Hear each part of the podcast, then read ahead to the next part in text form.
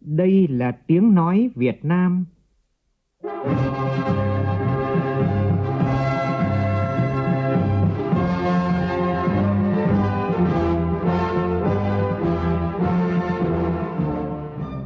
là tiếng nói Việt Nam, phát thanh từ Hà Nội, thủ đô nước Cộng hòa xã hội chủ nghĩa Việt Nam.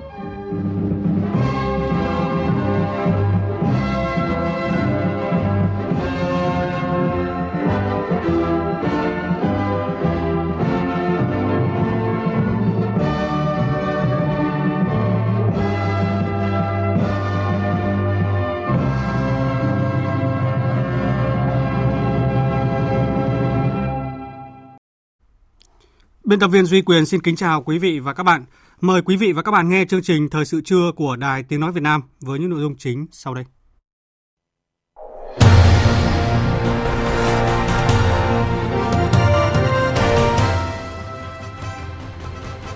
Thủ tướng Phạm Minh Chính chủ trì họp trực tuyến Ban chỉ đạo quốc gia phòng chống dịch COVID-19 với các địa phương. Kỳ thi tốt nghiệp trung học phổ thông năm 2022 diễn ra vào tháng 7, Bộ Giáo dục và Đào tạo sẽ không ban hành quy chế thi tốt nghiệp trung học phổ thông mới như mọi năm. Các địa phương khu vực đồng bằng sông Cửu Long thu hoạch vụ lúa đông xuân, vụ lúa quan trọng trong năm với sản lượng ước tính khoảng 11 triệu tấn. Trong phần tin thế giới, Hội đồng Bảo an Liên Hợp Quốc họp khẩn sau vụ cháy tại nhà máy điện hạt nhân của Ukraine, kêu gọi Nga rút quân khỏi khu vực nhà máy và ngừng chiến dịch quân sự tại Ukraine. Khai mạc kỳ họp Đại hội đại biểu Nhân dân toàn quốc Trung Quốc, nước này đặt mục tiêu tăng trưởng kinh tế 5,5% trong năm nay.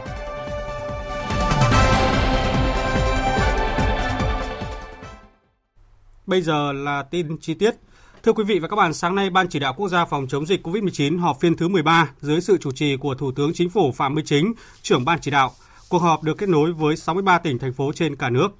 Phóng viên Vũ Khuyên đưa tin. Phát biểu tại phiên họp, Thủ tướng Phạm Minh Chính nhấn mạnh phiên họp này nhằm đánh giá tình hình dịch bệnh kể từ phiên họp thứ 12 trước Tết đến nay để xem có gì mới, phức tạp, diễn biến mới nổi lên trong phòng chống dịch COVID-19 ở trên thế giới cũng như trong nước. Trên cơ sở đó, đưa ra những giải pháp phù hợp. Chúng ta tiến hành cái phiên họp lần thứ 13 trên phạm vi toàn quốc để chúng ta đánh giá cái tình hình à, dịch bệnh kể từ cái phiên họp thứ 12 trước Tết đến nay thì có cái gì mới, có cái gì diễn biến phức tạp và có cái gì ờ, nổi lên trong cái phòng chống dịch Covid-19 này, ở trong nước cũng như là quốc tế. Trên cơ sở đó thì chúng ta có những cái ờ, nhiệm vụ giải pháp nó phù hợp trong cái tình hình tới đây. Thì có thể nói là trên phạm vi toàn quốc hiện nay thì chúng ta vẫn kiểm soát được tình hình. Tuy nhiên thì ờ, mấy tuần gần đây thì có nổi lên là cái số ca mắc trong cộng đồng, nhất là sau khi có cái chủng Omicron nó xâm nhập vào đất nước ta, thì cái ờ, diễn biến nó có những cái chiều hướng phức tạp. Và cụ thể là cái ca mắc trong cộng đồng nó tăng cao. Để trên tinh thần ờ, theo dõi từ cơ sở, thì các ông chí sẽ đánh giá thêm. Ngoài cái việc cái ca mắc tăng cao này, thì ờ, nó có vấn đề gì mới, có vấn đề gì nó đột xuất mà chúng ta cần phải lưu ý, chúng ta cần phải quan tâm. Trên cơ sở đó chúng ta có những cái nhiệm vụ giải pháp cho nó phù hợp với tình hình. Bên cạnh đó, Thủ tướng yêu cầu cần xem xét thảo luận các biện pháp phòng chống dịch, xem cần bổ sung gì, nhất là các biện pháp liên quan đến y tế, thuốc, vaccine, công tác phòng chống dịch ở các địa phương, các bộ ngành, để từ đó đưa ra các biện pháp lãnh đạo chỉ đạo thống nhất trên toàn quốc. Theo báo cáo của Bộ Y tế, tình hình dịch bệnh cơ bản được kiểm soát trên phạm vi cả nước. Tất cả các địa phương đều chuyển trạng thái thích ứng an toàn linh hoạt kiểm soát hiệu quả dịch COVID-19 theo nghị quyết 128 của chính phủ. Tuy vậy, số ca mắc mới có xu hướng gia tăng nhanh hầu hết ở các tỉnh thành phố trong tháng qua. Số trường hợp mắc tăng nhiều hơn ở nhóm chưa tiêm vaccine, nhất là nhóm dưới 12 tuổi. Biến thể Omicron có xu hướng gia tăng lây nhiễm trong thời gian gần đây, phổ biến ở các tỉnh thành phố, nhất là thành phố Hà Nội và thành phố Hồ Chí Minh, thay thế dần biến chủng Delta. Theo báo cáo của thành phố Hà Nội, biến thể Omicron đã ghi nhận ở 20 trên 30 quận huyện, biến thể BA2 chiếm tới 87% tổng số mẫu phát hiện biến thể Omicron. Biến thể phụ BA2 có khả năng lây lan nhanh hơn 1,5 lần biến thể gốc BA1 và có khả năng tránh tác động miễn dịch của các loại vaccine hiện tại hơn biến thể gốc BA1 khoảng 30%. Tại thành phố Hồ Chí Minh, biến thể Omicron chiếm tới 76% mẫu có kết quả giải trình tự gen. Tuy nhiên, do tỷ lệ bao phủ vaccine cao trên phạm vi toàn quốc, đặc biệt là đã có sự chăm sóc đối tượng nguy cơ cao nên tỷ lệ chết do mắc COVID-19 trên phạm vi toàn quốc giảm sâu. Ngày mùng 1 tháng 2 là 0,9% và ngày mùng 3 tháng 3 là 0,1%. Kể từ khi triển khai thí điểm mở lại đường bay quốc tế ngày 1 tháng 1 năm 2022 đến hết ngày 14 tháng 2 năm 2022, cả nước ghi nhận hơn 800.000 ca mắc, trong đó có hơn 500.000 ca cộng đồng. Trong thời gian tới, với nhu cầu đi lại vào mùa lễ hội năm 2022, mở cửa trở lại hoạt động giáo dục đào tạo trực tiếp, nhất là thời gian tới, Việt Nam nới lỏng cách ly y tế, giảm các hạn chế với hoạt động vận chuyển hành khách trên tất cả các phương tiện, lượng khách quốc tế đi đến Việt Nam sẽ gia tăng mạnh, không tránh khỏi gia tăng nguy cơ lây nhiễm, nguy cơ tiếp tục gia tăng áp lực lên hệ thống y tế. Về vấn đề vaccine, đến ngày 3 tháng 3 năm 2022, Việt Nam đã tiếp nhận 218 triệu liều vaccine, tiêm được hơn 169 triệu liều. Thực hiện phân bổ 204,4 triệu liều, còn 13,6 triệu liều chưa phân bổ đang tiến hành các thủ tục kiểm định chất lượng, xuất xưởng vaccine. Hiện Bộ Y tế đang khẩn trương hoàn thiện thủ tục mua sắm vaccine và chuẩn bị để triển khai tiêm cho nhóm đối tượng từ 5 đến dưới 12 tuổi. Tại cuộc họp, các đại biểu địa phương đã báo cáo về tình hình dịch bệnh của địa phương mình và đề xuất những vấn đề khó khăn vướng mắc tới Ban chỉ đạo quốc gia phòng chống dịch COVID-19. Sau khi nghe các ý kiến thảo luận, kết luận phiên họp, Thủ tướng Phạm Minh Chính nhấn mạnh tình hình dịch bệnh vẫn diễn biến phức tạp, tinh thần chung là không lơ là, chủ quan, mất cảnh giác, tập trung giảm số ca chuyển nặng, giảm số ca tử vong, không để quá tải hệ thống y tế, tiếp tục chỉ đạo thực hiện nghiêm nghị quyết 128 của Chính phủ, các chỉ đạo của Thủ tướng Chính phủ, Ban chỉ đạo quốc gia, hướng dẫn của Bộ Y tế, yêu cầu 5K đối với cá nhân, yêu cầu an toàn COVID-19 đối với tổ chức, cơ quan và đơn vị.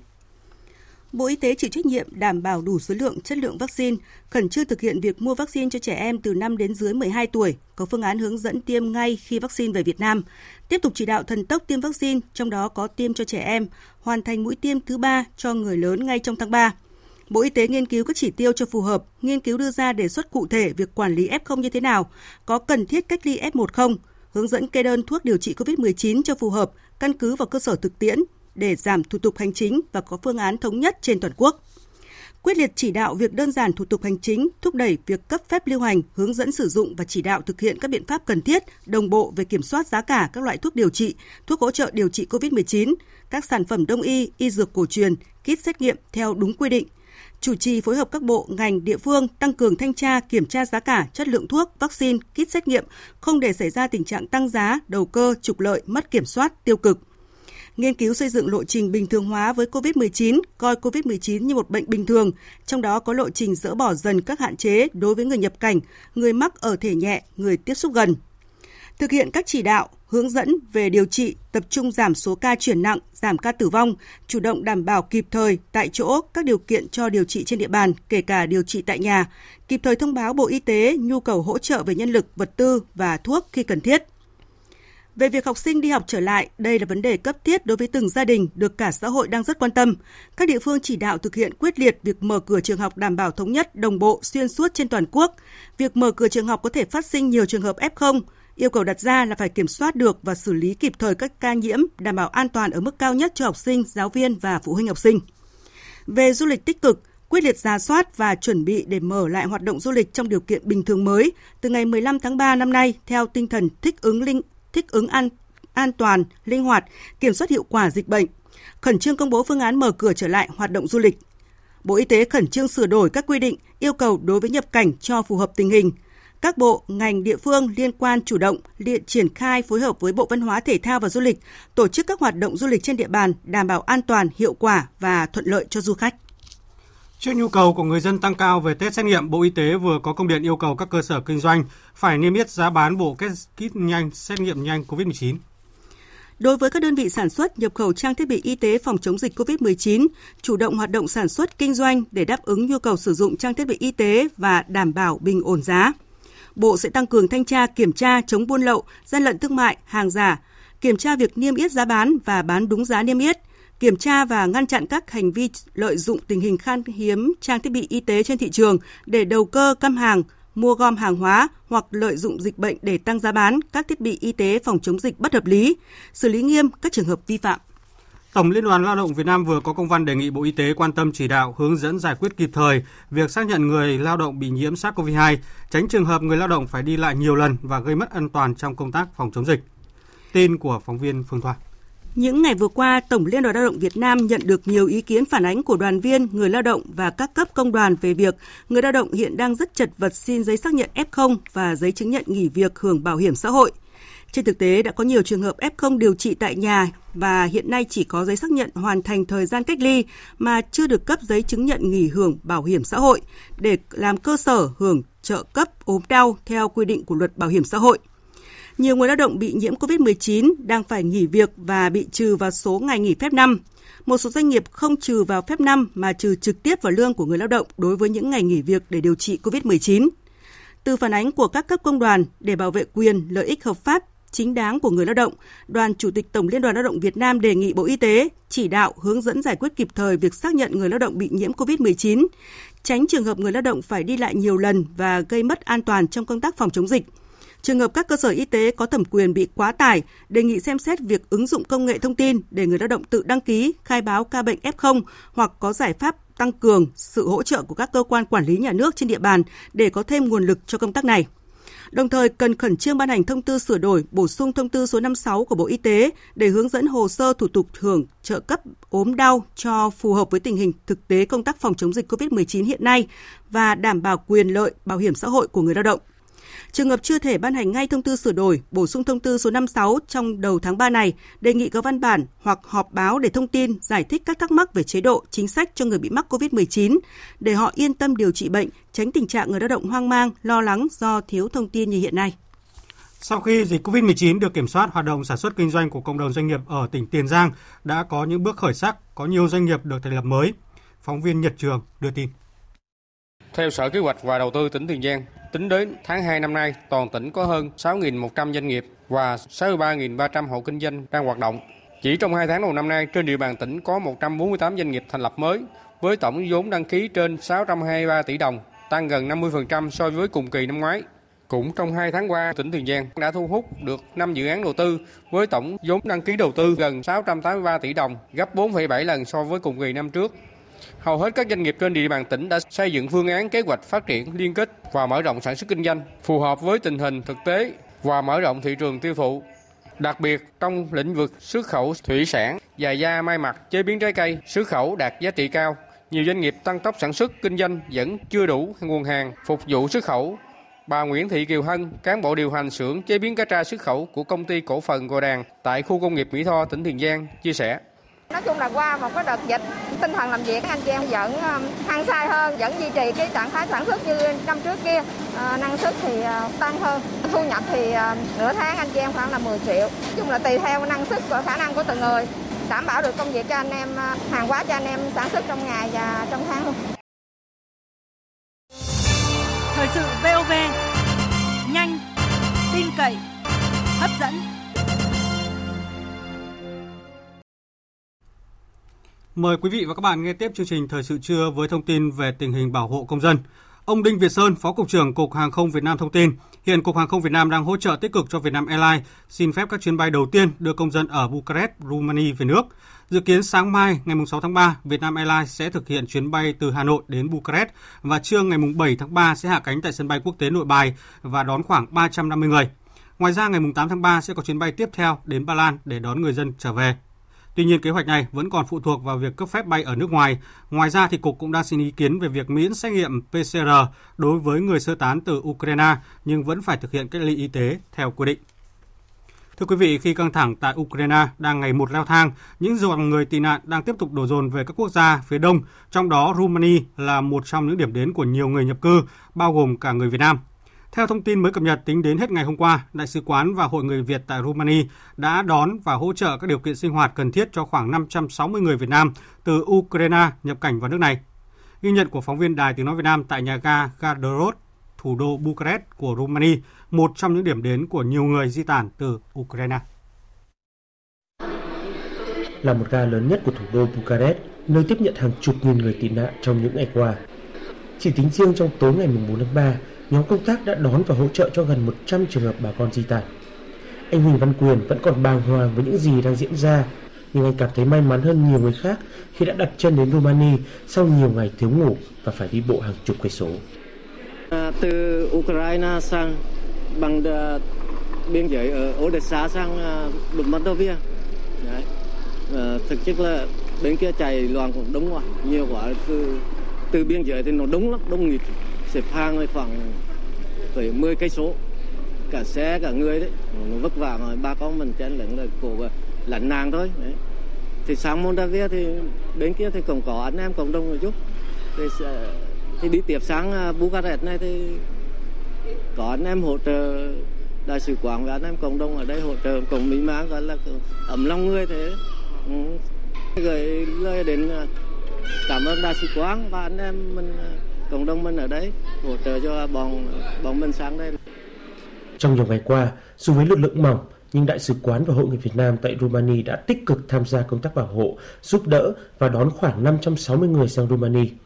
Hiện số người di tản vẫn đang tiếp tục gia tăng nhanh chóng. Dự kiến trong ngày 5 tháng 3, khoảng hơn 200 người Việt di tản từ Ukraine sẽ vào Romania. Ông Phạm Duy Hưng, Phó Chủ tịch Hội người Việt Nam tại Romania cho biết, Đại sứ quán và Hội người Việt Nam đã rất tích cực phối hợp chặt chẽ với chính quyền sở tại, các hội đoàn để tổ chức các nhóm hỗ trợ, giúp đỡ kịp thời cho các bà con đang di tản sang Romania. Ông Phạm Duy Hưng chia sẻ. Thì ngày hôm nay là cho đến giờ phút này là chúng tôi đã đón được uh, uh, trên 100 người ở tại cái gà lớn nhất của Bucharest. Lực với lực lượng thì chúng tôi cũng huy động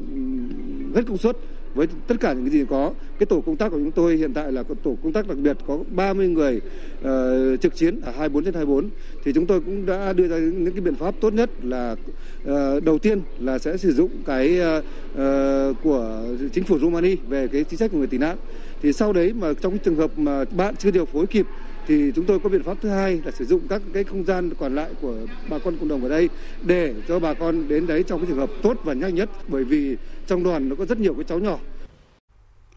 Chuyển sang các tin đáng chú ý khác, Đà Nẵng đang lấy ý kiến về dự thảo đề án xây dựng thành phố trở thành trung tâm tài chính quy mô khu vực nhằm khai thác lợi thế về địa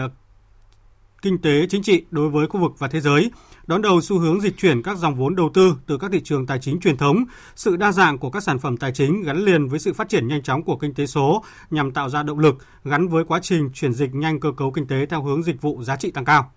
Tin của phóng viên Thanh Hà tại miền Trung. Dự thảo đề án nêu rõ, Đà Nẵng có quỹ đất sạch khoảng 6,17 hecta đã được quy hoạch phục vụ cho việc thiết lập khu phức hợp trung tâm tài chính quốc tế, phù hợp để thiết kế chức năng văn phòng, đảm bảo đặc thù và yêu cầu quản lý. Thành phố cũng quy hoạch 60 ha có thể hình thành trung tâm tài chính, đủ tiêu chí về hạ tầng, môi trường. Đà Nẵng hiện cũng có mức độ chuyển đổi số tốt, có đội ngũ nhân lực, có trình độ, khả năng ngoại ngữ. Đà Nẵng lựa chọn mô hình trung tâm tài chính phi truyền thống, trước mắt giới hạn phạm vi hoạt động của các nhà đầu tư tài chính trong một khu vực có ranh giới xác định. Dự thảo đề án trung tâm tài chính còn gắn liền với các trụ cột du lịch theo tinh thần nghị quyết 43 của Bộ Chính trị. Tiến sĩ Huỳnh Huy Hòa, Viện trưởng Viện Nghiên cứu Phát triển Kinh tế Xã hội thành phố Đà Nẵng trình bày. Thành phố Đà Nẵng sẽ không dựa vào các trụ cột tài chính quốc gia phát triển các cơ sở giao dịch hàng hóa để phát triển thị trường mua bán, sát nhập doanh nghiệp mà sẽ phát triển dịch vụ offshore tài chính, kết nối dịch vụ fintech và các dịch vụ à, hỗ trợ startup trong lĩnh vực kinh doanh, cung ứng các dịch vụ hỗ trợ tài chính, tiện ích vui chơi giải trí cao cấp. Về lộ trình phát triển giai đoạn 2022-2024, Đà Nẵng ưu tiên thu hút lựa chọn nhà đầu tư chiến lược để tranh thủ các nguồn lực quốc tế khả thi cho việc xây dựng và phát triển. Giai đoạn 2024-2030 tập trung hoàn chỉnh cơ sở hạ tầng trung tâm tài chính và triển khai các hoạt động trong một offshore. Giai đoạn sau 2030, khi thị trường trong nước đã thích ứng với các hoạt động tài chính mới, Trung tâm Tài chính Quốc tế tại Đà Nẵng sẽ chuyển đổi mô hình hoạt động. Về các cơ chế chính sách, thành phố cũng xây dựng chính sách dành cho các nhà đầu tư chiến lược, nhà đầu tư thứ cấp, chính sách tiền tệ, ngân hàng, chính sách phát triển thị trường vốn, cơ chế huy động vốn, chính sách ngoại hối. Ông Phạm Hồng Hải, vụ trưởng vụ kinh tế vùng và địa phương Ban Kinh tế Trung ương cho rằng, đề án cần làm rõ hơn đặc thù hạ tầng về tài chính của Đà Nẵng, sức cạnh tranh như thế nào, vai trò của chính quyền đối với trung tâm tài chính này ra sao. Dự thảo đề án trung tâm tài chính liên quan đến nhiều bộ luật, nghị định của chính phủ, nên cần có nghị quyết của Quốc hội. Theo ông Phạm Hồng Hải, Đà Nẵng cần xác định hai xu hướng nghiên cứu về xây dựng trung tâm tài chính này. Thứ nhất là xây dựng Đà Nẵng là một trung tâm độc lập thì phải nghiên cứu được sâu về lợi thế đặc thù của Đà Nẵng để xây dựng những chức năng riêng biệt. Hướng nghiên cứu thứ hai là phát triển trung tâm tài chính Việt Nam theo cái mô hình là đa trung tâm, là gồm các trung tâm nằm ở nhiều địa phương. Tại cuộc họp về tình hình kinh tế xã hội 2 tháng đầu năm và triển khai nhiệm vụ thời gian tới của Ủy ban nhân dân thành phố Hồ Chí Minh, chiều qua Cục Thuế thành phố kiến nghị được tính hệ số nhân với giá thuế chuyển nhượng bất động sản. Tin của phóng viên Lệ Hằng thường trú tại thành phố Hồ Chí Minh. Hai tháng qua, thành phố Hồ Chí Minh thu ngân sách được hơn 88.000 tỷ đồng, tăng 22,7% kế hoạch năm, tăng 14% so với cùng kỳ năm trước. Trong đó, nguồn thu từ chuyển quyền sử dụng đất và tiền thuê đất tăng gấp 3 lần so với cùng kỳ năm trước. Năm 2022, chỉ tiêu thu ngân sách của thành phố Hồ Chí Minh là hơn 386.000 tỷ đồng. Để tránh thất thu cho ngân sách nhà nước, từ nay đến cuối năm, Cục Thuế thành phố Hồ Chí Minh sẽ tập trung xây dựng giải pháp thu thuế chuyển nhượng bất động sản sát với giá thị trường. Vì hiện nay, mức giá tính thuế chuyển nhượng bất động sản thấp hơn giá thị trường từ 6 đến 8 lần. Nhiều giao dịch bất động sản bằng tiền mặt nên cơ quan thuế rất khó kiểm soát. Giá ghi trong hợp đồng công chứng thường thấp hơn rất nhiều với giá chuyển nhượng thực tế. Cục thuế thành phố đề xuất với Ủy ban nhân dân thành phố Hồ Chí Minh cách tính hệ số nhân khi tính toán chuyển nhượng bất động sản trong thời gian tới. Ông Lê Duy Minh, cục trưởng Cục thuế thành phố Hồ Chí Minh nói: Cục thuế đang trình để xin ý kiến với ủy ban đó là xin một cái hệ số một cái hệ số nhân. Khi chúng ta tính toán về cái chuyển nhượng bất động sản cũng như là giao dịch bất động sản trong dân thì có cái hệ số nhân với cái bảng giá cơ bản của thành phố. Thì chúng ta tính toán để từ cái mức đó trở lên thì chúng ta chấp nhận cái giá giao dịch. Còn dưới cái mức đó thì chúng ta lấy cái hệ số chúng ta điều chỉnh để chúng ta tính toán lại từ ngày mai, tỉnh Lạng Sơn sẽ tiếp tục nhận xe chở hàng hóa xuất khẩu từ các địa phương. Sở Công Thương Lạng Sơn khuyến cáo các doanh nghiệp cần thực hiện triệt đề việc phun khử khuẩn hàng hóa khi đưa hàng hóa lên cửa khẩu để xuất sang Trung Quốc, đặc biệt là các doanh nghiệp hoạt động xuất khẩu nông sản, hoa quả tươi. Sở cũng khuyến cáo các doanh nghiệp chú ý cập nhật thông tin về tình hình xuất nhập khẩu hàng hóa ở biên giới Lạng Sơn vì hiện tại năng lực thông quan qua các cửa khẩu Tân Thanh, huyện Văn Lãng, Hữu Nghị, huyện Cao Lộc, Chim Ma, huyện Lộc Bình vẫn rất thấp. Trung bình mỗi ngày tổng số phương tiện xuất khẩu sang Trung Quốc chỉ đạt từ 30 đến 40 xe một ngày, trong khi đó hiện tại vẫn còn trên 1.400 xe ô tô đang chờ xuất khẩu. Đại diện Sở Công Thương Lạng Sơn cho biết với năng lực thông quan chưa được cải thiện như hiện nay thì để giải quyết hết lượng xe chở hàng hóa đang tồn ở cửa khẩu, bến bãi chờ xuất khẩu thì cần khoảng 15 ngày nữa. Để hàng hóa xuất khẩu, đặc biệt là hàng thực, hàng nông sản, hoa quả tươi, Sở Công Thương đề nghị các tỉnh tăng cường thông tin, khuyến cáo đến các doanh nghiệp cần cân nhắc khi đưa hàng hoa quả lên cửa khẩu Lạng Sơn trong thời điểm hiện nay, tránh rủi ro thiệt hại về kinh tế và thời gian của các doanh nghiệp. Trước đó, trên cơ sở đánh giá tình hình thực tế, năng lực bến bãi, năng lực thông quan tại các cửa khẩu của tỉnh Lạng Sơn và thực hiện ý kiến chỉ đạo của Ủy ban Nhân dân tỉnh, Sở Công Thương Lạng Sơn đã hai lần thông báo tạm dừng tiếp nhận phương tiện chở hoa quả tươi đến cửa khẩu đường bộ của tỉnh đến hết ngày hôm nay, mùng 5 tháng 3. Hiện nay, người dân ở các tỉnh, thành phố vùng đồng bằng sông Cửu Long đang bước vào thu hoạch vụ lúa đông xuân, vụ lúa quan trọng trong năm với sản lượng ước tính khoảng 11 triệu tấn, đóng góp rất lớn vào an ninh lương thực và xuất khẩu gạo của Việt Nam. Tuy nhiên, giá vật tư phân bón tăng cao trong thời gian qua đã đội chi phí, người dân lãi ít và thực trạng nhiều nông dân không trồng lúa vụ hè thu đang hiện hữu. Ghi nhận của nhóm phóng viên Đài Tiếng Nói Việt Nam thường trú tại khu vực đồng bằng sông Cửu Long. Vụ lúa đông xuân 2021-2022, toàn vùng đồng bằng sông Cửu Long xuống giống hơn 1,5 triệu hecta và tập trung nhiều ở các tỉnh Kiên Giang, An Giang, Long An, Đồng Tháp và Sóc Trăng. Cơ cấu giống đặc sản, chất lượng cao chiếm khoảng 60% để phục vụ nhu cầu trong nước và xuất khẩu và thời điểm này, người dân đang tất bật thu hoạch vụ lúa quan trọng nhất trong năm. Giá bán lúa thấp, trong khi giá vật tư tăng cao, nhất là mặt hàng phân bón đã độ giá thành sản xuất tăng, khiến lợi nhuận thu được từ vụ lúa quan trọng nhất trong năm không được nhiều. Từ giá thành vật tư tăng cao, nhiều nông dân đang lưỡng lự trong việc có nên tiếp tục canh tác vụ lúa hè thu nữa hay không.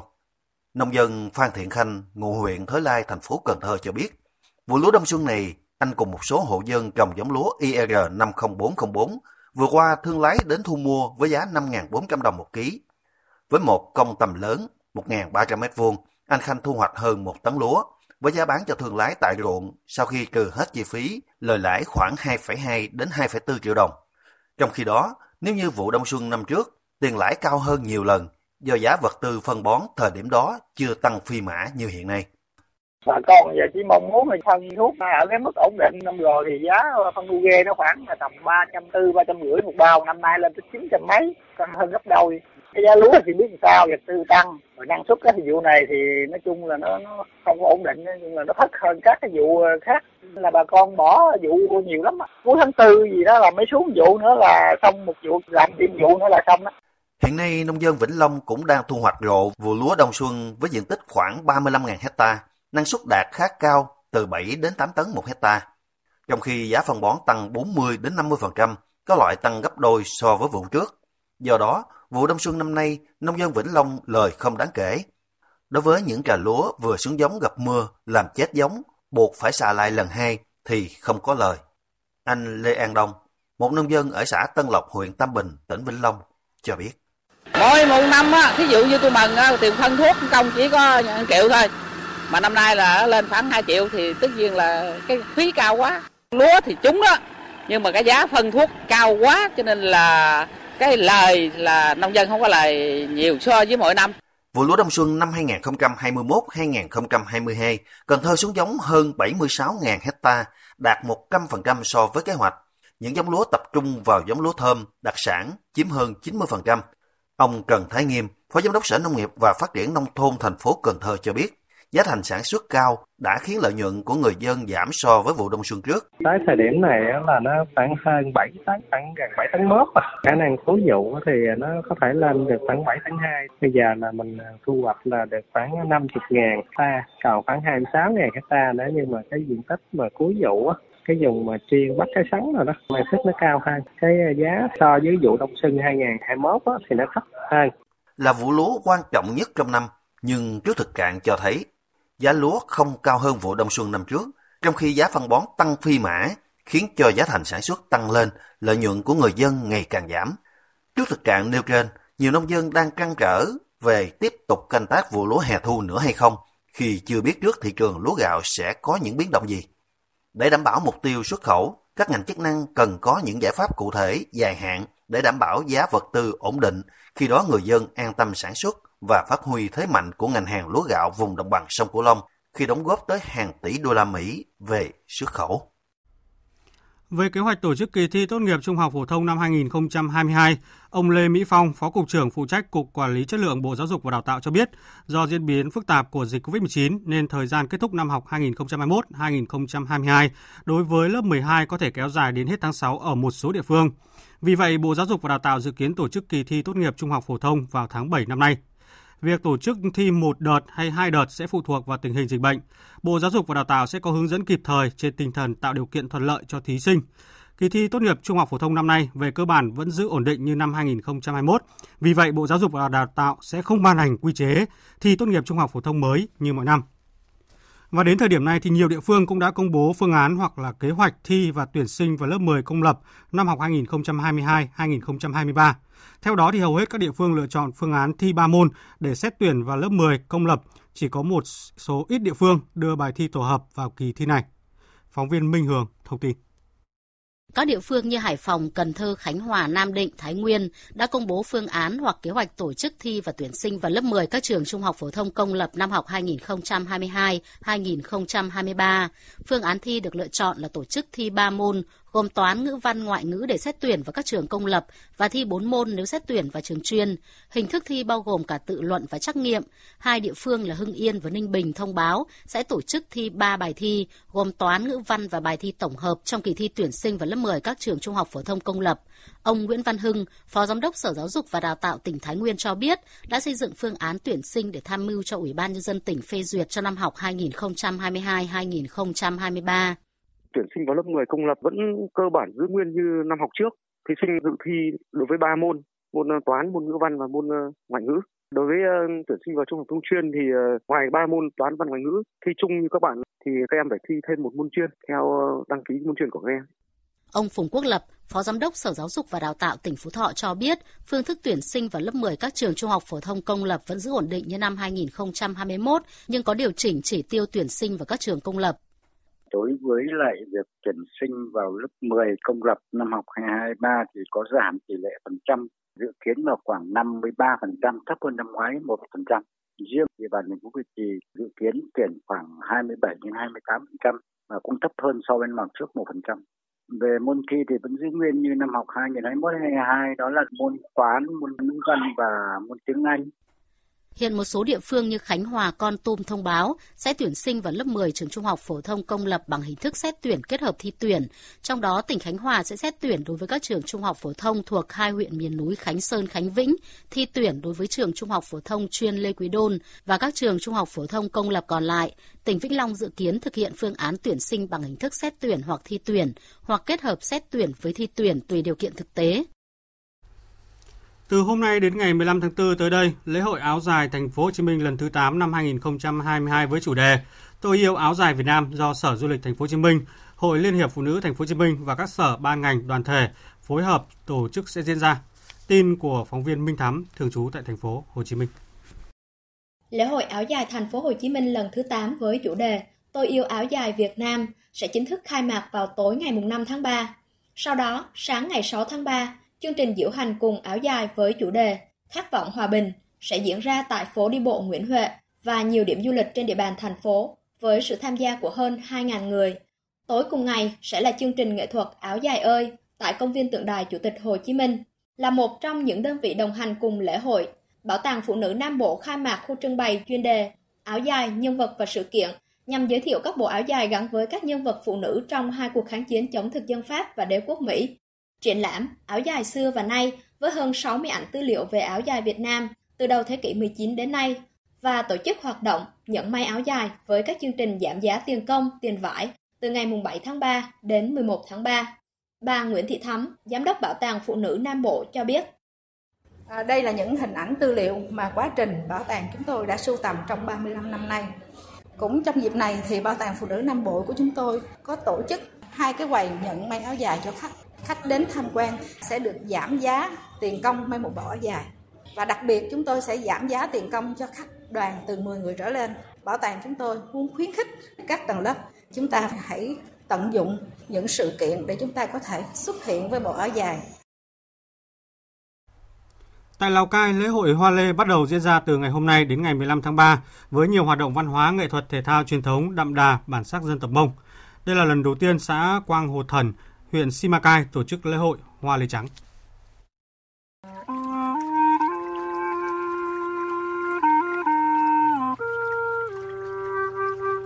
Thời điểm này, những cây lê ở huyện Simacai đã bung hoa nở trắng xóa.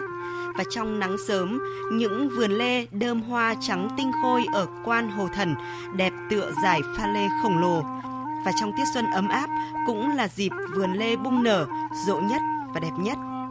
Đến với lễ hội hoa lê ở Quan Hồ Thần, du khách có thể tham gia nhiều hoạt động như ngắm hoa mùa xuân, hái quả mùa hè, triển lãm văn hóa dân tộc Mông với các sản phẩm, công cụ lao động, nhạc cụ dân tộc, trang phục truyền thống hay là thi, leo núi, chinh phục đỉnh cao lao trải. Bên cạnh việc chiêm ngưỡng hoa lê trắng, du khách còn có cơ hội tổ chức cắm trại giữa đồi hoa, đồng thời trải nghiệm văn hóa, thưởng thức ẩm thực vùng cao, tìm hiểu đời sống văn hóa đồng bào dân tộc Mông nơi đây. Quan Hồ Thần là vùng cây ăn quả ôn đới có quy mô hơn 300 hecta. Cây lê, cây mận đã mang lại nguồn thu nhập ổn định cho người nông dân, đồng thời thu hút khách du lịch đến với vùng cao Simacai. Và tiếp theo chương trình là một số thông tin thời tiết đáng chú ý. Thưa quý vị và các bạn, theo Trung tâm Dự báo Khí tượng Thủy văn Quốc gia, hôm nay ở Bắc Bộ và Bắc Trung Bộ nhiệt độ tiếp tục nhích nhẹ, chỉ còn lạnh về đêm và sáng, nhiệt độ thấp nhất cũng tăng hơn hôm qua 1 độ là 18 độ. Một số nơi ở vùng Tây Bắc trưa chiều hưởng nắng. Riêng thời tiết ở Hà Nội sáng sớm vẫn có sương mù và sương mù dài rác, đêm và sáng trời rét. Tuy nhiên, hình thái thời tiết này thì chỉ duy trì đến hết ngày mai. Từ đêm mai đến ngày 7 tháng 3, Hà Nội có khả năng ảnh hưởng của không khí lạnh tăng cường. Do vậy, khu vực này có thể có mưa rào, thời tiết rét, nhiệt độ thấp nhất ở mức 15 đến 16 độ. Khu vực Nam Trung Bộ vào đến Tây Nguyên, Nam Bộ duy trì nắng nóng, nhiệt độ cao nhất lên đến 34 đến 36 độ. Xin được chuyển sang phần tin thế giới. Trong cuộc họp Quốc hội khai mạc sáng nay tại Bắc Kinh, ổn định kinh tế được xác định là nhiệm vụ ưu tiên hàng đầu trong năm nay của Trung Quốc nhằm tạo tiền đề vững chắc cho đại hội lần thứ 20 của Đảng Cộng sản Trung Quốc dự kiến diễn ra vào cuối năm nay. Phản ánh của phóng viên Bích Thuận thường trú tại Bắc Kinh. Trong báo cáo công tác chính phủ trình bày tại phiên khai mạc, Thủ tướng Trung Quốc Lý Khắc Cường đã khẳng định những thành tiệu to lớn mới mà nước này đạt được trong năm 2021, nhận định những rủi ro và thách thức phải đối mặt trong năm nay tăng lên đáng kể, Trung Quốc đã đặt mục tiêu tăng trưởng tổng sản phẩm quốc nội GDP năm 2022 là khoảng 5,5%, tiếp tục duy trì mục tiêu tạo việc làm cho hơn 11 triệu người và chỉ số giá tiêu dùng CPI tăng khoảng 3% như năm ngoái, trong khi bộ chi ngân sách hạ xuống khoảng 2,8% so với 3,2% của năm 2021. Về mục tiêu tăng trưởng kinh tế khoảng 5,5%, ông Lý Khắc Cường cho biết. Việc đặt mục tiêu tăng trưởng kinh tế dự kiến chủ yếu xem xét đến nhu cầu ổn định việc làm, đảm bảo dân sinh và phòng ngừa rủi ro. Đây là tốc độ tăng trưởng trung bình cao, trên cơ số cao, cần nỗ lực gian khổ mới có thể đạt được. Các nhà kinh tế Trung Quốc cho rằng tốc độ tăng trưởng trên 5% theo mục tiêu chính phủ đề ra là vùng an toàn cho nền kinh tế nước này. Các chuyên gia uy tín của Trung Quốc dự báo, kinh tế nước này hoàn toàn có thể tăng trưởng 6%, thậm chí trên 6% trong năm nay. Sang năm 2023 và chậm nhất là vào năm 2025, Trung Quốc sẽ trở thành quốc gia có thu nhập cao sau khi đã chính thức vượt ngưỡng thu nhập trung bình sau năm 2021. Do vẫn duy trì chiến lược chống dịch từ những ngày đầu, cũng giống như hai năm trước, kỳ họp Quốc hội năm nay của Trung Quốc sẽ chỉ diễn ra trong 6 ngày rưỡi và yêu cầu chống dịch nghiêm ngặt. Hội đồng Bảo an Liên Hợp Quốc đã tiến hành họp khẩn về tình hình Ukraine sau vụ tòa nhà 5 tầng được dùng làm cơ sở đào tạo tại nhà máy điện hạt nhân Zaporizhia của nước này trúng đạn pháo và cháy. Phóng viên Đài Tiếng Nói Việt Nam thường trú tại Mỹ đưa tin. Cuộc họp được tổ chức theo đề nghị của Anh và nhận được sự hưởng ứng từ các thành viên Hội đồng Bảo an Liên Hợp Quốc khác gồm Mỹ, Pháp, Na Uy, Ireland và Albany. Phát biểu tại cuộc họp, Đại sứ Mỹ tại Liên Hợp Quốc Linda Thomas Greenfield lên án cuộc tấn công của Nga vào nhà máy điện hạt nhân này là liều lĩnh và nguy hiểm. Bà Greenfield đồng thời kêu gọi Tổng thống Nga Vladimir Putin rút quân khỏi nhà máy và ngừng chiến dịch quân sự tại Ukraine. Cuộc tấn công của Nga đêm qua đã đặt nhà máy điện hạt nhân lớn nhất châu Âu vào nguy cơ nghiêm trọng. Điều đó vô cùng liều lĩnh và nguy hiểm. Cuộc tấn công đó đe dọa sự an toàn của dân thường trên khắp nước Nga, Ukraine và châu Âu. Phát biểu sau người đồng cấp Mỹ, Đại sứ Nga tại Liên Hợp Quốc Vasily Nabenzia gọi cuộc họp khẩn cấp là nỗ lực của Ukraine và phương Tây nhằm tạo ra sự cuồng loạn nhân tạo về tình hình ở Ukraine và bác bỏ thông tin Nga tấn công nhà máy điện hạt nhân này. Trong diễn biến liên quan, Ngoại trưởng Antony Blinken cho rằng việc Mỹ và các đồng minh thiết lập vùng cấm bay ở Ukraine có thể dẫn đến một cuộc chiến toàn diện ở châu Âu. Huy Hoàng, phóng viên Đài Tiếng Nói Việt Nam thường trú tại Mỹ, tiếp tục đưa tin. Tuyên bố được Ngoại trưởng Mỹ Blinken đưa ra trong cuộc họp báo tại Bruxelles, Bỉ ngày 4 tháng 3 sau khi ông tham dự hội nghị Ngoại trưởng Tổ chức Hiệp ước Bắc Đại Tây Dương NATO để bàn về tình hình chiến sự tại Ukraine. Cách duy nhất để thực hiện điều gì đó giống như vùng cấm bay là đưa máy bay NATO vào không phận Ukraine và bắn hạ máy bay Nga. Và điều đó có thể dẫn đến một cuộc chiến toàn diện tại châu Âu. Tổng thống Biden đã nói rõ ràng rằng chúng tôi sẽ không gây chiến với Nga. Ông Blinken đồng thời cho biết Washington sẽ tiếp tục phối hợp với các đồng minh và đối tác của mình để cung cấp cho người Ukraine các phương tiện tự vệ trước chiến dịch quân sự đang diễn ra của Nga. Trước đó cùng ngày, phát biểu tại phiên họp khẩn của Hội đồng Bảo an về tình hình Ukraine, Đại sứ nước này tại Liên Hợp Quốc, ông Sergei Klitsia kêu gọi tiến hành thảo luận khẩn cấp về việc cấm các chuyến bay qua không phận Ukraine. Duma Quốc gia tức Hạ viện Nga vừa thông qua một dự luật của chính phủ quy định một số biện pháp trong nền kinh tế và lĩnh vực xã hội khi đối mặt với các lệnh trừng phạt của nước ngoài. Anh Tú, phóng viên Đài Tiếng Nói Việt Nam thường trú tại Liên bang Nga, đưa tin. Duma quốc gia và nội các Nga kỳ vọng rằng các giải pháp mới đồng bộ sẽ giảm thiểu ảnh hưởng của các lệnh trừng phạt đối với hoạt động trơn tru của nền kinh tế Nga và bảo vệ công dân khỏi hậu quả của các hạn chế. Chủ tịch Duma quốc gia Vyacheslav Volodin nhấn mạnh rằng phản ứng duy nhất có thể đối với các lệnh trừng phạt là sự phát triển của đất nước, mọi người phải đoàn kết để vượt qua khó khăn. Người đứng đầu Ủy ban của Duma về ngân sách và thuế Andrei Makarov cho biết chính quyền xuất phát từ thực tế là tình hình kinh tế đòi hỏi phải có những quyết định bất thường – Ông cho rằng điều cực kỳ quan trọng là kinh nghiệm tích lũy được khi làm việc trong một tình huống khắc nghiệt. Các cơ chế đã được áp dụng trong năm 2020 để chống lại dịch COVID-19. Theo ông Makarov, có 3 nhiệm vụ chính, đó là duy trì việc làm, thực hiện tất cả các bảo đảm xã hội và hỗ trợ doanh nghiệp, các khu vực và người dân. Đây là điều mà gói biện pháp đầu tiên hướng tới, tiếp theo là những biện pháp khác. Người đứng đầu Ủy ban của Duma về chính sách kinh tế Maxim Topilin cho biết, Quan trọng nhất là chính phủ sẽ có thể nhanh chóng ứng phó với tình hình đang nổi lên và những rủi ro mới xuất hiện trong các lĩnh vực khác nhau. Về hỗ trợ trực tiếp cho người dân, chính phủ sẽ cung cấp các kỳ nghỉ tín dụng trong 6 tháng. Công dân sẽ có cơ hội đến ngày 30 tháng 9 năm 2022 để nộp đơn cho một người cho vay với yêu cầu thay đổi các điều khoản, phục vụ một khoản vay tiêu dùng hoặc thế chấp. Xung đột Nga-Ukraine có nguy cơ gây thêm áp lực đối với ngành công nghiệp sản xuất chip do nguồn cung cấp khí hiếm quan trọng cho quá trình sản xuất bị siết chặt, làm tăng nguy cơ gián đoạn trong ngành công nghiệp sản xuất chấn bán, chất bán dẫn vốn bị ảnh hưởng nặng nề do đại dịch COVID-19. Các nhà phân tích về công nghiệp phụ trợ cho biết Ukraine đang cấp khoảng 50% khí neon trên thế giới, một sản phẩm phụ không thể thiếu trong sản xuất chip. Các nhà sản xuất chip đã rất chật vật xử lý tình trạng thiếu linh kiện, giao hàng muộn và chi phí nguyên vật liệu tăng cao. Điều này kéo theo các công ty phụ thuộc vào chip, chẳng hạn như là các nhà sản xuất ô tô, cũng phải đối mặt với sự chậm trễ trong sản xuất. Sáng nay, Triều Tiên lại phóng ít nhất một vật thể nghi là tên lửa đạn đạo ra bờ biển phía đông của nước này. Đây là vụ phóng thứ 9 của Triều Tiên trong năm nay, trong bối cảnh Hàn Quốc sắp tổ chức bầu cử và tiến hành đàm phán phi hạt nhân hóa bán đảo Triều Tiên vẫn đang bế tắc. Cả tham mưu trưởng Liên quân Hàn Quốc và văn phòng Thủ tướng Nhật Bản đều xác nhận vụ phóng. Phía Nhật Bản khẳng định đây là vụ phóng tên lửa đạn đạo của Triều Tiên. Các đại diện ngoại giao của Anh và Pháp cho biết cuộc đàm phán gián tiếp giữa Mỹ và Iran về việc khôi phục thỏa thuận hạt nhân Iran 2015 sắp hoàn tất. Các quan chức của ba nước châu Âu là Anh, Pháp, Đức đã trở về nước từ Viên để báo cáo Bộ trưởng. Đại diện của Anh Stephen Ancat cho biết việc đạt được thỏa thuận đang ở rất gần, trong khi đặc phái viên Pháp Philippe Herrera bày tỏ hy vọng các bên sẽ nhanh chóng trở lại để ký kết thỏa thuận. Về phần mình, Ngoại trưởng Iran Hossein Abdullahian cho biết ông sẵn sàng tới Viên Áo để hồi sinh thỏa thuận hạt nhân nếu các bên yêu cầu nếu các yêu cầu của Iran được đáp ứng.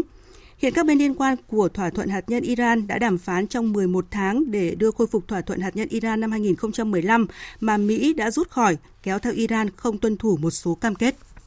Xung đột giữa người dân Palestine và binh lính Israel lại nổ ra. Các nguồn tin từ Palestine cho biết ít nhất 130 người biểu tình Palestine đã bị thương trong vụ đụng độ với binh lính Israel tại khu vực phía bắc bờ Tây. Theo Hiệp hội Trăng lưỡi liềm đỏ Palestine, trong số những người bị thương có 36 người trúng đạn cao su của binh sĩ Israel, số người còn lại do hít phải hơi cay. Các nhân chứng cho biết các đám đông người Palestine đã biểu tình chống lại sự chiếm đóng và việc mở rộng các khu định cư của Israel đã ném đá vào binh sĩ nước này và đốt lốp xe. Hiện thì giới chức trách Israel chưa đưa ra bình luận về vụ việc này.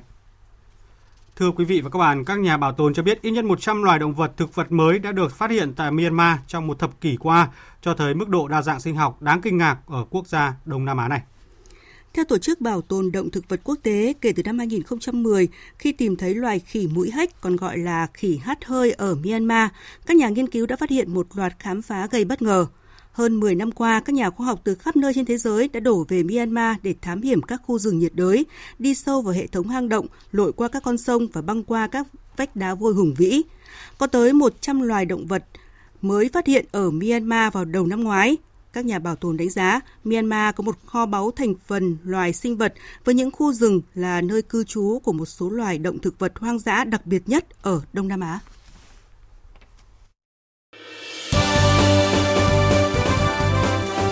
Thời sự tiếng nói Việt Nam. Thông tin nhanh. Bình luận sâu. Tương tác đa chiều.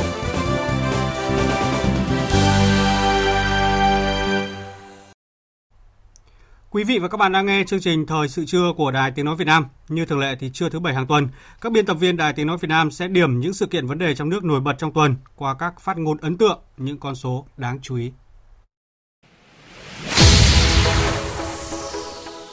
Những phát ngôn ấn tượng, những con số đáng chú ý. Đẩy mạnh đầu tư công, nhất là đầu tư cho hạ tầng. Các bộ ngành, các địa phương mà chưa phân bổ xong cái vốn cho cái đầu tư công trung hạn thì đề nghị là các đồng chí điều chỉnh không để nữa hết quý 1 mà anh không phân được thì tôi đề nghị là cứ điều chỉnh còn trách nhiệm thì ta tính sau ta kiểm điểm ta phê bình ta đánh giá sau nhưng mà trước hết là phải giải quyết cái vấn đề tình thế rồi phân bổ tích cực đúng hướng khả thi ba cái chương trình mục tiêu quốc gia tích cực giải ngân cái vốn đầu tư ODA vốn vay của, của nước ngoài và phải có những một số cái biện pháp ờ, tích cực mạnh mẽ để chúng ta thúc đẩy cái việc này đó là ý kiến chỉ đạo của Thủ tướng Phạm Minh Chính tại phiên họp chính phủ thường kỳ tháng 2 diễn ra trong tuần. Thủ tướng một lần nữa nhấn mạnh vai trò đặc biệt của đầu tư công trong phát triển kinh tế xã hội, đòi hỏi các bộ ngành và địa phương triển khai hiệu quả cả về tiến độ thời gian và chất lượng các công trình dự án đầu tư công. Bộ Công Thương cũng đã họp với các doanh nghiệp đầu mối và đã giao cho 10 doanh nghiệp đầu mối kinh doanh xăng dầu mà có cái thị phần lớn nhất để nhập khẩu, bù đắp cái nguồn cung thiếu hụt từ sản xuất trong nước và để đảm bảo đủ xăng dầu cung ứng cho cái thị trường nội địa. Để chúng ta đảm bảo rằng là từ quý 2 năm 2022 này, kể cả nhà máy lọc xăng dầu Nghi Sơn không đáp ứng được sản lượng dầu ở sản xuất trong nước thì chúng ta vẫn đảm bảo được xăng dầu cho hoạt động sản xuất kinh doanh cũng như là nhu cầu của người dân. Đó là khẳng định của Thứ trưởng Bộ Công Thương Đỗ Thắng Hải tại buổi họp báo chính phủ thường kỳ tháng 2 diễn ra trong tuần này. Với lượng xăng dầu nhập khẩu và dự trữ hiện tại, Bộ Công Thương cam kết cơ bản đáp ứng đủ nguồn cung xăng dầu trong tháng 3. Về diễn biến giá cả, giá xăng lập đỉnh tuần trước tiếp tục bị phá vỡ trong tuần này khi giá xăng A95 lên mức gần 27.000 đồng một lít. Giá xăng dầu tăng mạnh theo giá nhiên liệu thế giới là nguyên nhân chính khiến chỉ số giá tiêu dùng tháng 2 tăng 1% so với tháng trước và cao hơn 1,2% so với cuối năm ngoái. Bóng ma lạm phát vì thế cũng tăng theo giá xăng dầu. Cùng với giá xăng dầu, giá vàng trong tuần cũng tiến sát mức kỷ lục gần 68 triệu đồng một lượng. Mấy đứa nhỏ này thì cũng nên cho nó tiêm để có sức đề kháng. Các em nó đi học bán chú á, mình cũng phụ huynh cũng đang lo lắm. Không có mũi nào thì cũng rất là lo. Hai mũi hoặc là ba mũi thì nó an tâm hơn, nó nhẹ hơn đi chút, lây nhiễm nó lan đỡ hơn. 95% ý kiến phụ huynh đồng tình việc tiêm vaccine cho trẻ từ 5 đến 11 tuổi. Kết quả khảo sát vừa được Bộ Y tế công bố trong tuần. Dự kiến trong quý 1 này, 7 triệu liều vaccine Pfizer cho trẻ từ 5 đến 11 tuổi sẽ về đến Việt Nam trong tổng số 22 triệu liều đặt mua. Chiến dịch tiêm vaccine cho 11 triệu trẻ em từ 5 đến 11 tuổi là mảnh ghép quan trọng để đưa cuộc sống trở lại bình thường mới xem xét xử lý kỷ luật ba lãnh đạo Học viện Quân y liên quan vụ kit xét nghiệm của công ty cổ phần công nghệ Việt Á. Đây là kết luận kỳ họp thứ 12 của Ủy ban Kiểm tra Trung ương vừa được công bố trong tuần. Theo Ủy ban Kiểm tra Trung ương, những vi phạm tại Ban Thường vụ Đảng ủy Học viện Quân y đã gây hậu quả rất nghiêm trọng, làm thất thoát, lãng phí lớn ngân sách nhà nước, ảnh hưởng đến công tác phòng chống dịch bệnh COVID-19, đến mức phải xem xét xử lý kỷ luật Kết luận cho thấy sự kịp thời của cơ quan chức năng trước một vụ việc được dư luận đặc biệt quan tâm. Cũng tại kỳ họp này, Ủy ban Kiểm tra Trung ương đã xem xét kỷ luật nhiều tổ chức và cá nhân khác có vi phạm. Tôi với trách nhiệm là người đứng đầu Ủy ban dân tỉnh cũng có một phần trách nhiệm trong công tác quản lý tất cả các hoạt động ở trên địa bàn tỉnh và tôi cũng cam đoan rằng trong thời gian sắp tới tôi cùng với tập thể Ủy ban dân tỉnh sẽ có những cái buổi làm việc rất cụ thể với các cấp các ngành để tăng cường chấn chỉnh không để những cái sai phạm xảy ra và đặc biệt tình huống mà có nguy hiểm dẫn đến chết người Thưa quý vị và các bạn, đó là lời xin lỗi và nhận trách nhiệm của ông Lê Chí Thanh, Chủ tịch Ủy ban nhân dân tỉnh Quảng Nam sau vụ tai nạn giao thông đặc biệt nghiêm trọng khiến 17 người thiệt mạng xảy ra trong tuần tại biển Cửa Đại, thành phố Hội An. Vụ tai nạn giao thông đường thủy đặc biệt nghiêm trọng này một lần nữa cho thấy cần phải siết chặt các quy định về an toàn tàu thuyền hệ thống hàng hải để đảm bảo an toàn cho người dân và du khách. Hơn 13.000 lái xe bị xử lý trong 3 ngày cao điểm kiểm tra của lực lượng chức năng. Từ ngày 1 tháng 3 đến hết năm nay, Cảnh sát Giao thông toàn quốc ra quân tập trung xử lý chuyên đề người điều khiển xe mà trong cơ thể có chất ma túy vi phạm nồng độ cồn. Quý vị và các bạn đang nghe chương trình Thời sự trưa của Đài Tiếng Nói Việt Nam. Tiếp theo chương trình là trang tin thể thao.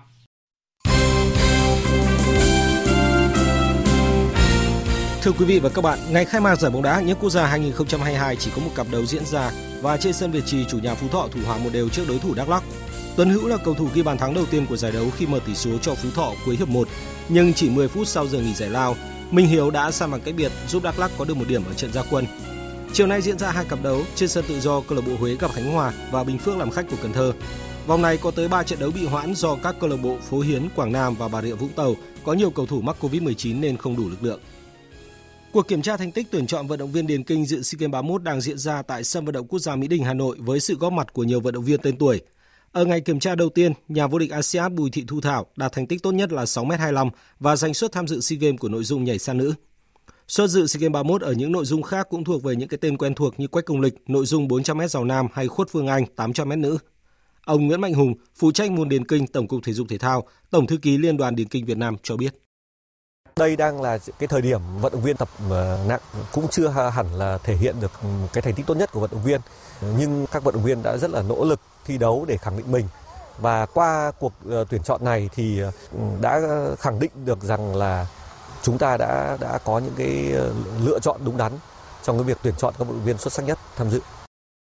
Bên cạnh thành tích thi đấu ở giải vô địch quốc gia 2021, cuộc kiểm tra thành tích lần này là bước quan trọng để ban huấn luyện đội tuyển chọn và chốt danh sách các tuyển thủ điền kinh dự SEA Games 31. Chúng tôi xây dựng ra một cái bảng chuẩn và bảng chuẩn này nó có trong một khoảng thời gian chứ không phải nhất thiết ở tại cuộc thi đấu này. Những cái vận động viên hàng đầu chúng ta thì đã khẳng định thành tích ờ, ở tại giải vô địch quốc gia rồi và ừ, chúng tôi cũng không yêu cầu các ban huấn luyện là bắt buộc phải để các vận động viên ờ, thi đấu ở tại cuộc thi này vì như thế thì nó sẽ ảnh hưởng đến quá trình huấn luyện của từng tổ nhóm cái này là căn cứ vào kế hoạch của từng tổ nhóm để cho các vận động viên kiểm tra cái cuộc thi ờ, đúng ra là để chúng ta tuyển chọn lần cuối những cái vận động viên mà chưa thể hiện được thành tích tốt nhất ở tại giải vô địch thôi còn ờ, cái giải vô địch thì vẫn là một cái ờ, tiêu chí chính để chúng ta tuyển chọn vận động viên Danh sách tuyển thủ điền kinh Việt Nam dự SEA Games được chốt trước ngày 10 tháng 3 và 12 tháng 3 là hạn cuối để nộp cho ban tổ chức. Mỗi nội dung cá nhân được cử hai vận động viên tham dự, trong khi các nội dung chạy tiếp sức có 6 vận động viên được đăng ký. Cũng liên quan đến tuyển chọn vận động viên cho SEA Games 31, Hiệp hội Golf Việt Nam công bố danh sách 7 tuyển thủ sau khi kết thúc vòng loại thứ hai vào ngày hôm qua, gồm Nguyễn Anh Minh, Lê Khánh Hưng, Nguyễn Bảo Long, Đoàn Xuân Khuê Minh, Phạm Thị Yến Vi, Lê Thị Thanh Thúy và Lê Trúc An. Đợt chốt đội hình lần này quy tụ 22 golfer nhưng chỉ 15 vận động viên tham dự, 7 người vắng mặt gồm 4 trường hợp nhiễm COVID-19 và 3 vì các lý do cá nhân. Hiệp hội Golf Việt Nam sẽ tổ chức thêm trạng playoff từ ngày 19 đến 20 tháng 3 để chọn thêm hai thành viên cho đội tuyển nam. Bắt đầu từ hôm nay đến ngày 12 tháng 3, gần 1.000 vận động viên sẽ tham gia tranh tài ở giải Taekwondo các câu lạc bộ toàn quốc tranh cúp đại sứ Hàn Quốc diễn ra tại nhà thi đấu thể dục thể thao tỉnh Quảng Nam. Ông Vũ Xuân Thành, Phó vụ trưởng vụ thể thao thành tích cao 1, Phó Chủ tịch kiêm Tổng thư ký Liên đoàn Taekwondo Việt Nam cho biết. Giải lần này đầu năm nó cũng là cơ hội để cho các vận động viên của các đơn vị uh, chuẩn bị lực lượng cuối năm nay uh, sẽ có một là đại hội thể dục thể thao toàn quốc lần thứ 9 sẽ tổ chức tại tại Quảng Ninh. Taekwondo cũng là môn sẽ nằm trong cái chương trình thi đấu đại hội này. Cái giải này cũng là cái cơ hội cho các vận động viên của các địa phương uh, sàng lọc lại một lần nữa để tuyển chọn được cái lực lượng vận động viên tốt nhất của các địa phương chuẩn bị tham dự đại hội đấy là cái lý do mà cái số lượng vận động viên lần này sẽ tăng đột biến cái hy vọng là cái giải lần này sẽ là một cái giải mà có chất lượng chuyên môn rất cao Đại diện cho đơn vị tổ chức, ông Tào Viết Hải, Phó Giám đốc Sở Văn hóa Thể thao và Du lịch tỉnh Quảng Nam khẳng định, phòng chống dịch đảm bảo an toàn chính là một khâu trọng điểm trong công tác tổ chức giải. Chúng tôi xây dựng một cái phương án phòng chống dịch chung và sau đó chúng tôi có một cái thông báo cụ thể cho các đoàn tham gia giải. Các đoàn muốn đi là phải đăng ký một cái danh sách cho ban tổ chức và chúng tôi quy định tối thiểu là hai mũi vaccine. Đã bị bệnh thì phải trong thời gian là kết thúc ờ, là 6 tháng theo quy định phương án của chúng tôi. Và khi tới Quảng Nam rồi thì tiếp tục test lại một lần nữa. Và trong thời gian đó 72 giờ thì test lại một lần. Và chúng tôi có quy định địa điểm rõ ràng cụ thể và theo từng đoàn có lịch Lễ khai mạc Thế vận hội mùa đông dành cho người khuyết tật Paralympic Bắc Kinh 2022 đã diễn ra tại sân vận động quốc gia ở thủ đô Bắc Kinh, Trung Quốc vào tối qua. Với chủ đề nguồn cảm hứng, chương trình khai mạc được triển khai thành 12 phân đoạn với hai phần chính, nhìn lại lịch sử Paralympic và cảm hứng về tinh thần Paralympic. 564 vận động viên khuyết tật sẽ tranh tài tại Paralympic mùa đông lần này, bằng với kỷ lục trước đó được thiết lập tại Thế vận hội mùa đông 2018 ở Pyeongchang. Có 78 bộ huy chương được trao cho 6 môn thi đấu. Cũng giống như kỳ Olympic Bắc Kinh 2022 vừa qua, các cuộc tranh tài sẽ diễn ra tại ba khu vực thi đấu ở Bắc Kinh, Diên Khánh và Trương Gia Khẩu theo mô hình bong bóng khép kín để ngăn chặn sự lây lan của dịch COVID-19. Dự báo thời tiết Mời quý vị và các bạn nghe dự báo thời tiết chiều và đêm nay. Phía Tây Bắc Bộ có mưa nhỏ vài nơi, trưa chiều trời nắng gió nhẹ, đêm trời rét, nhiệt độ từ 17 đến 31 độ. Phía Đông Bắc Bộ có mưa nhỏ, mưa phùn và sương mù, gió Đông Nam cấp 2, cấp 3, đêm trời rét, nhiệt độ từ 18 đến 25 độ. Khu vực từ Thanh Hóa đến Thừa Thiên Huế, phía Bắc có mưa nhỏ, mưa phùn và sương mù, phía Nam có mưa vài nơi, gió nhẹ, phía Bắc đêm trời lạnh, nhiệt độ từ 19 đến 28 độ. Khu vực từ Đà Nẵng đến Bình Thuận, Phía Bắc có mưa vài nơi, trưa chiều trời nắng, phía Nam ngày nắng, chiều tối và đêm có mưa rào và rông vài nơi, gió Đông Bắc cấp 2, cấp 3, nhiệt độ từ 22 đến 32 độ. Khu vực Tây Nguyên và Nam Bộ chiều nắng, chiều tối và đêm có mưa rào và rông vài nơi, gió Đông Bắc đến Đông cấp 2, cấp 3, nhiệt độ từ 17 đến 34 độ. Miền Đông Nam Bộ có nhiệt độ từ 34 đến 36 độ. Khu vực Hà Nội có mưa nhỏ, mưa phùn và sương mù, gió Đông Nam cấp 2, cấp 3, đêm trời rét, nhiệt độ từ 19 đến 25 độ. Dự báo thời tiết biển, Vùng biển Bắc và Nam Vịnh Bắc Bộ có sương mù và sương mù nhẹ dài rác, tầm nhìn xa từ 2 đến 4 km giảm xuống tới 1 km trong sương mù, gió nhẹ. Vùng biển từ Quảng Trị đến Quảng Ngãi không mưa, tầm nhìn xa trên 10 km, gió đông đến đông nam cấp 3, cấp 4. Vùng biển từ Bình Định đến Ninh Thuận không mưa, tầm nhìn xa trên 10 km, gió đông bắc đến đông cấp 4. Vùng biển từ Bình Thuận đến Cà Mau có mưa rào và rông vài nơi, tầm nhìn xa trên 10 km, gió đông bắc cấp 4, cấp 5. Vùng biển từ Cà Mau đến Kiên Giang có mưa rào rải rác và có nơi có rông, tầm nhìn xa trên 10 km giảm xuống từ 4 đến 10 km trong mưa, gió đông bắc đến đông cấp 3, cấp 4. Khu vực Bắc Biển Đông có mưa vài nơi, tầm nhìn xa trên 10 km, gió đông bắc cấp 3, cấp 4. Phía đông bắc từ đêm nay có gió đông bắc cấp 5, có lúc cấp 6, biển động. Khu vực giữa và Nam Biển Đông, khu vực quần đảo Trường Sa thuộc tỉnh Khánh Hòa có mưa rào và rông vài nơi, tầm nhìn xa trên 10 km, gió đông bắc cấp 4. Khu vực quần đảo Hoàng Sa thuộc thành phố Đà Nẵng có mưa vài nơi, tầm nhìn xa trên 10 km, gió đông bắc cấp 3, cấp 4. Khu vực Vịnh Thái Lan có mưa rào rải rác và có nơi có rông, tầm nhìn xa trên 10 km giảm xuống từ 4 đến 10 km trong mưa, gió đông đến đông nam cấp 3, cấp 4. Trước khi kết thúc chương trình Thời sự trưa, chúng tôi xin tóm lược một số tin chính trong chương trình. Chủ trì phiên họp của Ban chỉ đạo quốc gia phòng chống dịch COVID-19, Thủ tướng Chính phủ Phạm Minh Chính, trưởng ban chỉ đạo nhấn mạnh, tình hình dịch bệnh vẫn diễn biến phức tạp, tinh thần chung là không lơ là chủ quan, mất cảnh giác, tập trung giảm số ca chuyển nặng, giảm ca tử vong, không để quá tải hệ thống y tế, tiếp tục chỉ đạo thực hiện nghiêm nghị quyết 128 của Chính phủ, các chỉ đạo của Thủ tướng Chính phủ, Ban chỉ đạo quốc gia, hướng dẫn của Bộ Y tế, yêu cầu 5K đối với cá nhân, yêu cầu an toàn COVID-19 đối với tổ chức, cơ quan, đơn vị. Các địa phương khu vực đồng bằng sông Cửu Long đang bước vào vụ thu hoạch lúa đông xuân, vụ lúa quan trọng trong năm với sản lượng ước tính khoảng 11 triệu tấn, đóng góp rất lớn vào an ninh lương thực và xuất khẩu gạo của Việt Nam. Tuy nhiên, giá vật tư phân bón tăng cao trong thời gian qua đã đội chi phí, người dân lãi ít. Khai mạc kỳ họp Đại hội đại biểu nhân dân toàn quốc Trung Quốc, nước này đặt mục tiêu tăng trưởng kinh tế năm nay 5,5%. Ổn định kinh tế được xác định là nhiệm vụ ưu tiên hàng đầu trong năm nay của nước này nhằm tạo tiền đề vững chắc cho đại hội lần thứ 20 của Đảng Cộng sản Trung Quốc dự kiến diễn ra vào cuối năm nay.